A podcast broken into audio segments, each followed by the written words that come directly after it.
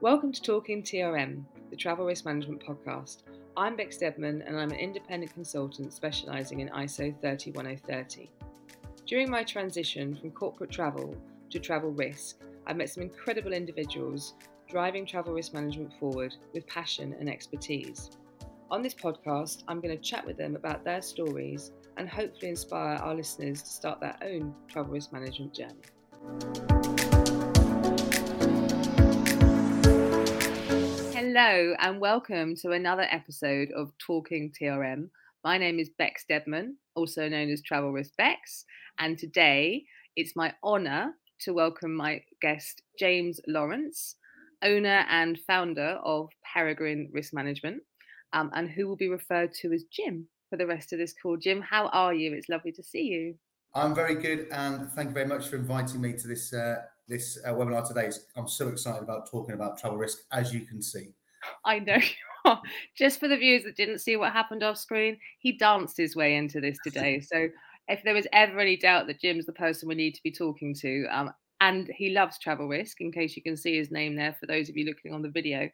Um, so he's the perfect person for us to, to, to, join what we're up to. So we had um, a session with me and Jess which is the session that everyone should listen to before they start listening to these podcasts, because it will kind of explain a little bit about what we're doing. But in theory, it's a quick, short, sharp session of about 15 minutes where I get to talk to some of the most incredible people that I've met within this industry uh, as I've moved and done the transition from travel management into travel risk management.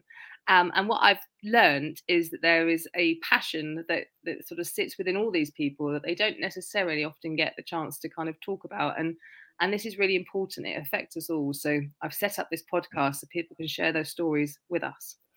Uh, so I met Jim back in 2020. We were just reminiscing about that. We did a panel together. Um, I made him uh, do a slightly different panel that we'd done before, but it was for TBTC and it, it was great. But it was the first conference we said just after the pandemic, so it was it was a bit weird from that perspective, wasn't it?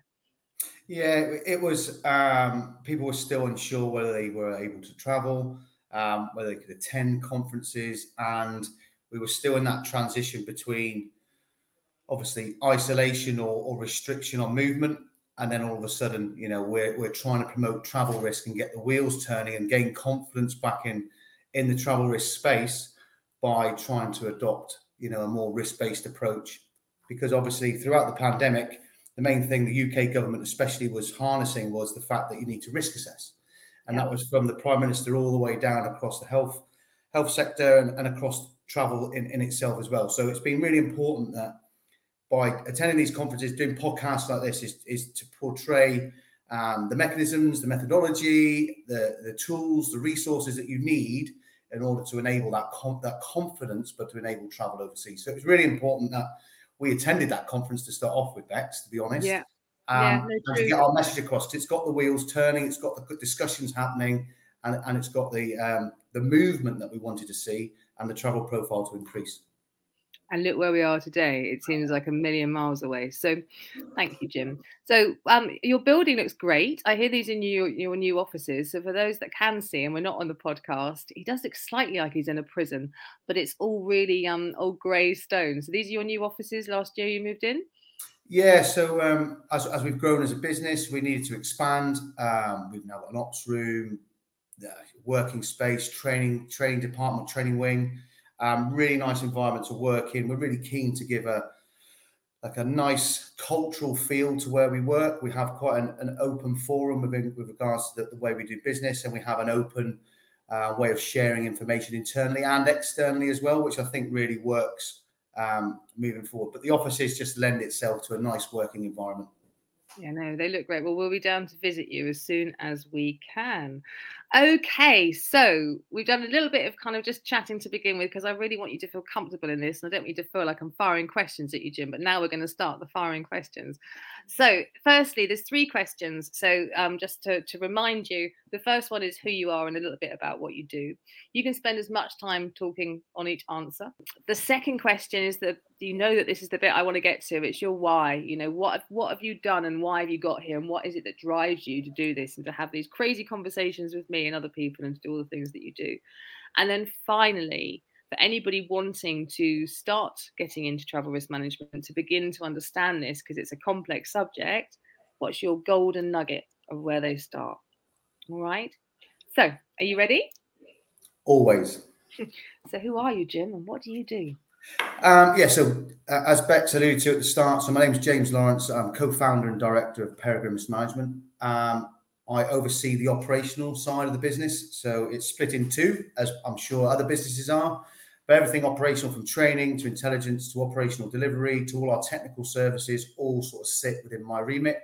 Um, and we've also got a very large uh, risk consultancy element as well, which specializes in travel risk management, which we're talking about today, crisis management, business continuity. We build travel safety programs for organizations and so on. So um, we established in 2019. Um, we knew straight away that we wanted to go into travel risk management because we live in a globalized world. Um, Pre pandemic, you know, there was an array of risks and, and threats that you would face when you travel. And we knew that after the pandemic, they haven't gone anywhere. There's no furlough scheme for criminals. You know, there is a platform for people to start traveling again, but it needs to be done in a safe and secure manner. So we really focus and harnessed our efforts on the travel safety elements of um, not only our business offerings, but the way we interact with clients as well to make sure, you know, they're getting our methodology and the reasons and the rationale behind why travel risk management is so important. I also feel that travel risk management is in the same space as health and safety was probably 20 years ago. Mm-hmm. You know, where there was blame and claim going around everywhere, slips, trips, and fall became the big the big issue for insurance. It's now travel, it's now security and safety in a different guise, but overseas. So that was a that was a that's sort of who I am. Um, I'm also a, a, chartered security professional, one of a, of a handful in the UK. Um, I hold a master's in uh, risk and crisis and disaster management, and in September, haven't told anybody this, but you're now going to know. I'm going to start my PhD in in security risk management. So that's my sort of my sort of angle, um, and that's who I am off the press here, everyone. You heard this here first. Wow, I don't know how you're going to possibly get that done. you're more than capable, but I know how busy you are. Um, but that's yeah, that's really exciting. Congratulations, Jim. That's cool. Very cool. So now let's get on to your why. Um, I know that there'll be um, with with everyone with this. There's always the kind of the the, re- the reason to do it, but then there's a, the passion behind it. So tell me your story, and let's see where we go.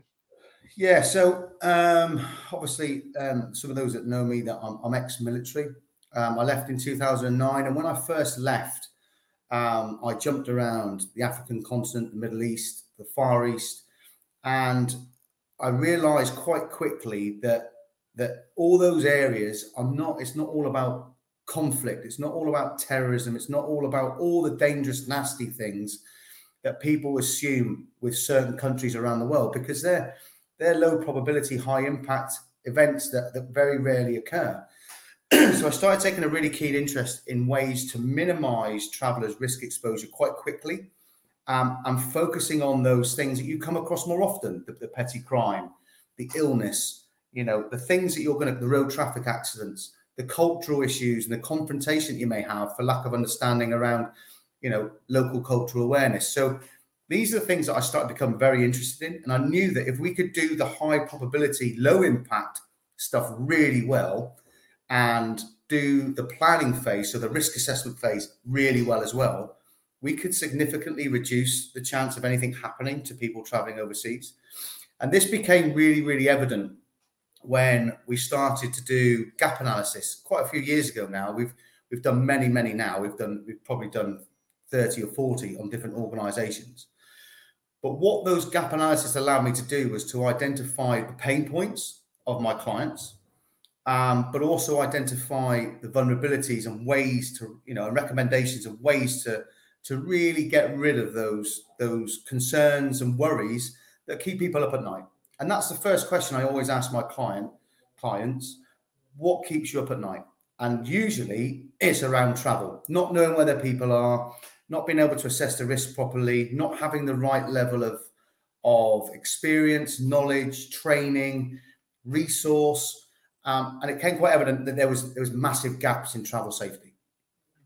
We then looked at um, how we could then build a travel safety program and how we could do um, a five-step approach to to a t- sort of sort of target the travel safety world. Um, then we came up with a methodology of governance, uh, uh, preparation, protection, reaction, and recovery. And the idea is there that we target each element of the travel safety program. So governance looks at policies, procedures, the external context of the organization, um, your legal operating framework. It protects the organization and provides this umbrella of how that organization wishes their, their people to be looked after and how they want their travel to be conducted. We then really focused in on the planning phase and the preparation phase, which looks at the risk assessment, and I'll come on to that in a minute, the training, resource allocation, and all the other things you need to do before you travel.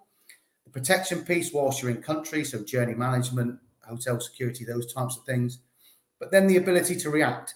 So we always pride ourselves when we do the risk assessment is we, we, we layer in two types of controls. Protective controls reduce likelihood, reactive controls reduce impact. So we look at really how we can layer those into that travel safety program.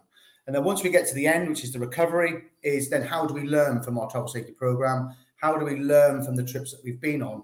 But also things like how do we look after people once they come back from a trip if they do experience an incident?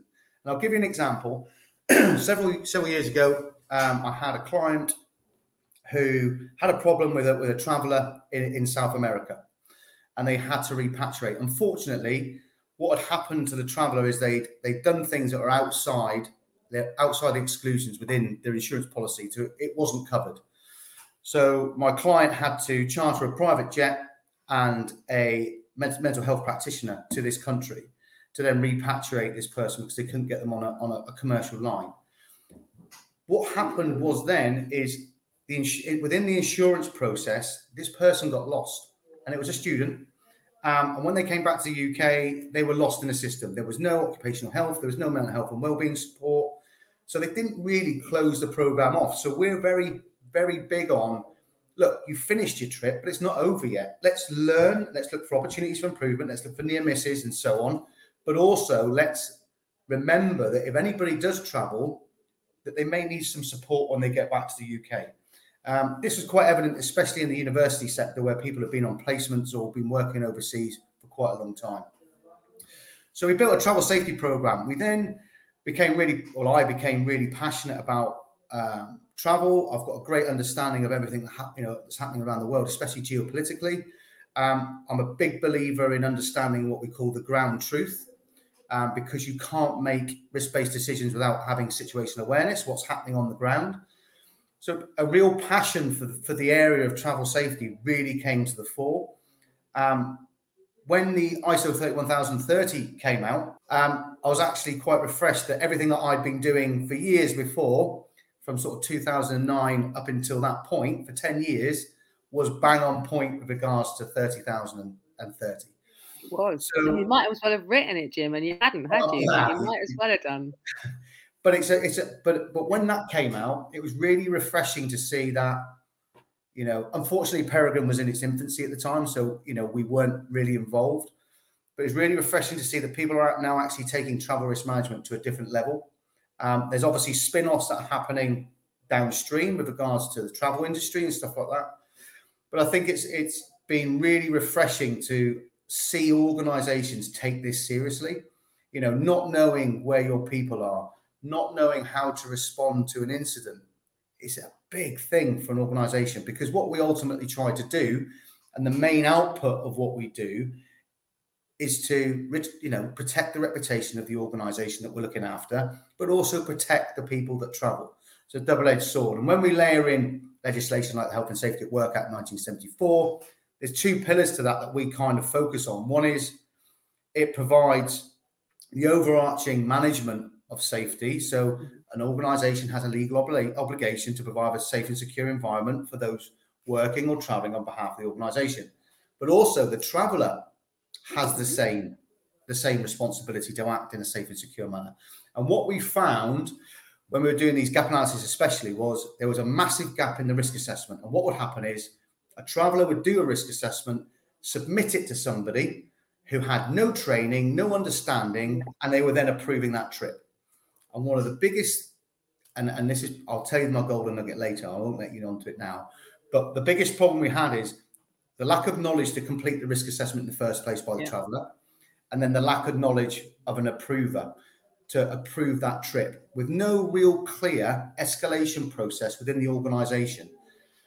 The escalation process helps protect that organization and then it frames everything that moves forward. So, what training you need, what mitigation, what protective and reactive controls you need, what do you need to do in country, how do you work with third parties, how do you respond to an incident. So, that frames everything.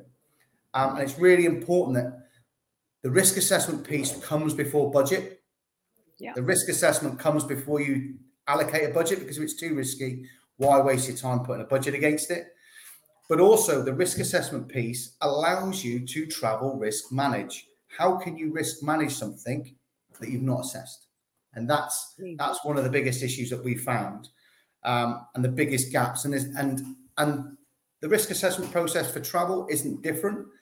But what we always try and tell our, our clients is focus on three things your people, the destination you're going to, and the activity that they're going to carry out at the other end. Because each one will have different variables and different ways of interacting with each other and can increase or lower your risk profile. So that's kind of why I got into it. I love the subject, as you can tell. Um, when we first, well, after we'd first met Jim, and then I was introduced to you to what I've been doing with the ISO 31030 work, and I joined that group a lot later. I remember you just jumping up and down and just being like, it's exactly what we do and just being so delighted with that. And I think that's the key with 31030. It shouldn't be anything different than what people are doing. It's there to actually just give you some guidelines and a framework, like we talk about, um, to then to sort of to to see what you are doing against it and then to do other things but you do now have an opportunity with um, the the next standards that are coming from this to have more of an involvement so you're actively involved in the new bsi group that we're looking at a standard for travel vendors in travel risk management. Because really, if a company is going to try and align to 31030, they need to know what their vendor supply chain looks like. And that is possibly one of the biggest gaps. Right alongside this communication piece, Jim, which you've just nailed beautifully in the conversations that you've just had. It's so common for companies to maybe have policies. And certainly what I'm finding is they've definitely got a T&E policy, so a travel and expense policy. Uh, they possibly even now have some sort of risk management policy or crisis management policy, but they just don't seem to be linked in any way. And often the travel team doesn't really talk to the risk crisis team, and it's it's all sort of done in silos. And really, this kind of needs to be lifted out of that, and and everyone's talking and communicating with each other in order for it to work as efficiently as possible. Um, thank you for your why. You really went there, and that's what I wanted you to do. So I'm grateful and this is what it takes for change people this is this is people who are passionate and and driving change forward um, we fully think that travel risk management will evolve it's not going anywhere um, and over the sort of next 10 years we expect it to take the sort of same journey that disaster recovery did as it emerged and moved into business continuity. So those people that are thinking about risk management and specifically travel risk management now you're ahead of the curve and this is this is a good place to be. But ultimately you're keeping your people safe. Um, your people your assets and your reputation and, and what could be or should be more important than that okay so finally jim thank you for everything you've done so far i just want to give our listeners your golden nugget so let's take this from a perspective of coming into travel risk management for the first time it can feel a little bit overwhelming be you supplier side be you corporate side how do you how do you start? So um, first thing is, is, is like I said, our five step approach. The first thing that we always look at is the governance. So you need a strong policy and a strong risk assessment process. Um, if something does go wrong, the first thing a judge will ask for in a court of law is your risk assessment and your policy. Um, the two bit, I've got two nuggets, if that's okay, not you just one. I like to share. Um, the first nugget is um, the amount of organizations I've seen without a risk appetite set, without a risk appetite set within your safety program, you have nothing to benchmark your risk, risk assessment against. So it doesn't allow for a swift or streamlined escalation process within the organization. The risk appetite allows the approver to assess and benchmark against the appetite of the organization, not the individual, not that person approving the trip. It's the organization's risk appetite. And what that then does is it takes away individual risk perception and understanding because you may have one person one day who has no experience, and the next day, and I've seen this before, a professor from a from a high level um, Russell Group University approving. So it's going to be disparities between. The risk appetite takes that away because it's based on the organization's appetite for risk. My second nugget, which is my favorite one, is test. You can build a travel safety program. You can put all the policies and procedures in place that you want. You can have all the technology. You can have everything you need. But if you don't test it, you'll never know if it works. You've got to provide um, reassurance to make sure your policies, your procedures work, and then you need to go back and review those policies and procedures and processes to ensure they're fit for purpose and get everybody to feedback once they come back from their trips and learn from experience and adjust and test again to make sure it's fit for purpose. The amount of organizations that I spoke to during the COVID pandemic that hadn't adjusted their crisis management plan for about five years. And when they opened it up, Joe Bloggs had moved on three years ago. It's inefficient. So test, test, test. That's all I would say to make sure it's fit for purpose. You literally have just taken me straight back to how I got into this, like you went years and years and years ago, way before when I was looking back on my career, is to think, why am I interested in this?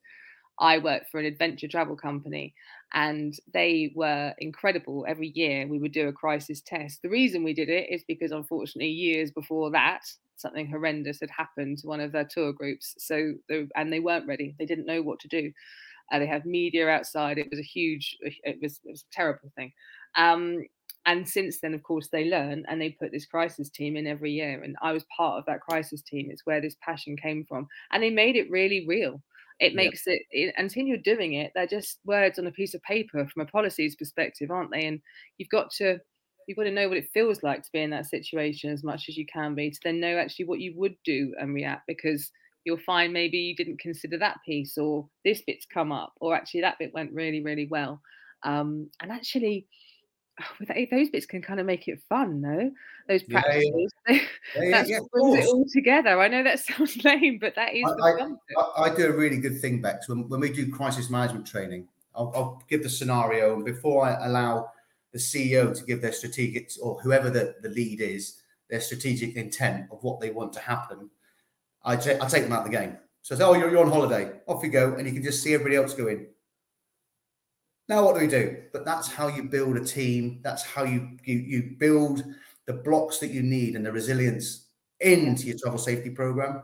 Um, and the other thing as well is you just need to train on it as well. But the, amount of people that are, are either approving trips or doing crisis management or acting as a lead in an organization without any training, you know, and that that's not good enough. So I think we're in a we're in a world now to, to, to impart knowledge. But once you've imparted that knowledge, it's really important to test that knowledge to make sure that you're happy it's going to work. I couldn't agree more. Jim, thank you. We're coming probably a little bit over our time today, but I just think it's been well worth it and, and so grateful for you sharing what you shared with us. Um, I will definitely invite you to another session in the future. Uh, for now, this has been Bex Deadman on Talking TRM with James Lawrence from Peregrine Risk Management, and we look forward to seeing you at the new episode. Thank you for listening to today's podcast. Talking TRM is in association with Assent Risk Management. If you enjoyed listening to today's podcast, please subscribe and make sure to leave a review. If you need any help with implementing an ISO standard such as ISO 31030, or if you have any questions regarding ISO, please reach out to Assent Risk Management to talk to our expert consultants today. We can be found at www.assent1.com. We're also on Facebook, LinkedIn, Twitter, and Instagram, and links can be found in the show description. This podcast is a Clemark Studio production and was produced by Jessica Ingalls.